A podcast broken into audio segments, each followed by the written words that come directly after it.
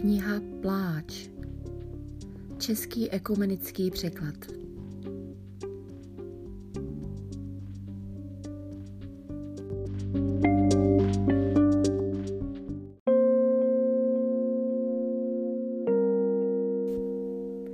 Kapitola čtvrtá. Jak zčernalo zlato, změnil se jasný zlatý třpit. Svaté kameny byly rozmetány po nárožích všech ulic. Vzácní synové Sionu, cenění nad rizí zlato, jak jsou pokládáni zahliněné čbány, vyrobené rukou hrnčíře. I šakalí matky podají prs, kojí svá mláďata. Dcera mého lidu je však krutá, jako pštrosové na poušti. Kojenci se žízní lepí jazyk k patru, Pacholátka prosí o chléb a nikdo jim nelá, nenaláme. Ti, kdo jí dali lahůdky, budí úděs na ulicích. Ti, kdo byli chováni v purpuru, válejí se v hnoji. Větší byla nepravost dcery mého lidu, nežli hřích Sodomy, která byla podvrácena v okamžení, aniž je zasáhla ruka. Její zasvěcenci byli čistší než sníh, bílejší než mléko, brunátnější než korály, jejich žíly byly jako safír. Avšak nyní jejich postava potemněla víc než saze. Na ulicích je nepoznají, na kostech se jim svraštila kůže, vyschla, až byla jako dřevo. Lépe jsou na tom skolení mečem, nežli skolení hladem ti, kteří vykrváceli probodení, než ti, kdo zemřeli pro neúrodu pole.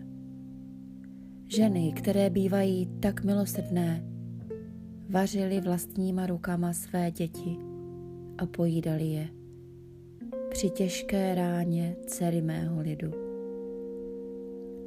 Hospodin dovršil své rozhořčení, vylil svůj planoucí hněv zanítil na Sionu oheň, aby jej pozřel do základu. Nevěřili králové země, ani všichni obyvatelé světa, že vejde protivník a nepřítel do jeruzalemských bran.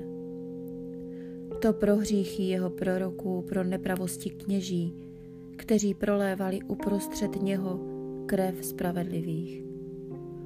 Potáceli se po ulicích slepí, potřísnění krví. Nikdo se nesměl dotknout jejich oděvu. Odstupte, nečistý, volali na ně. Odstupte, odstupte, nedotýkejte se.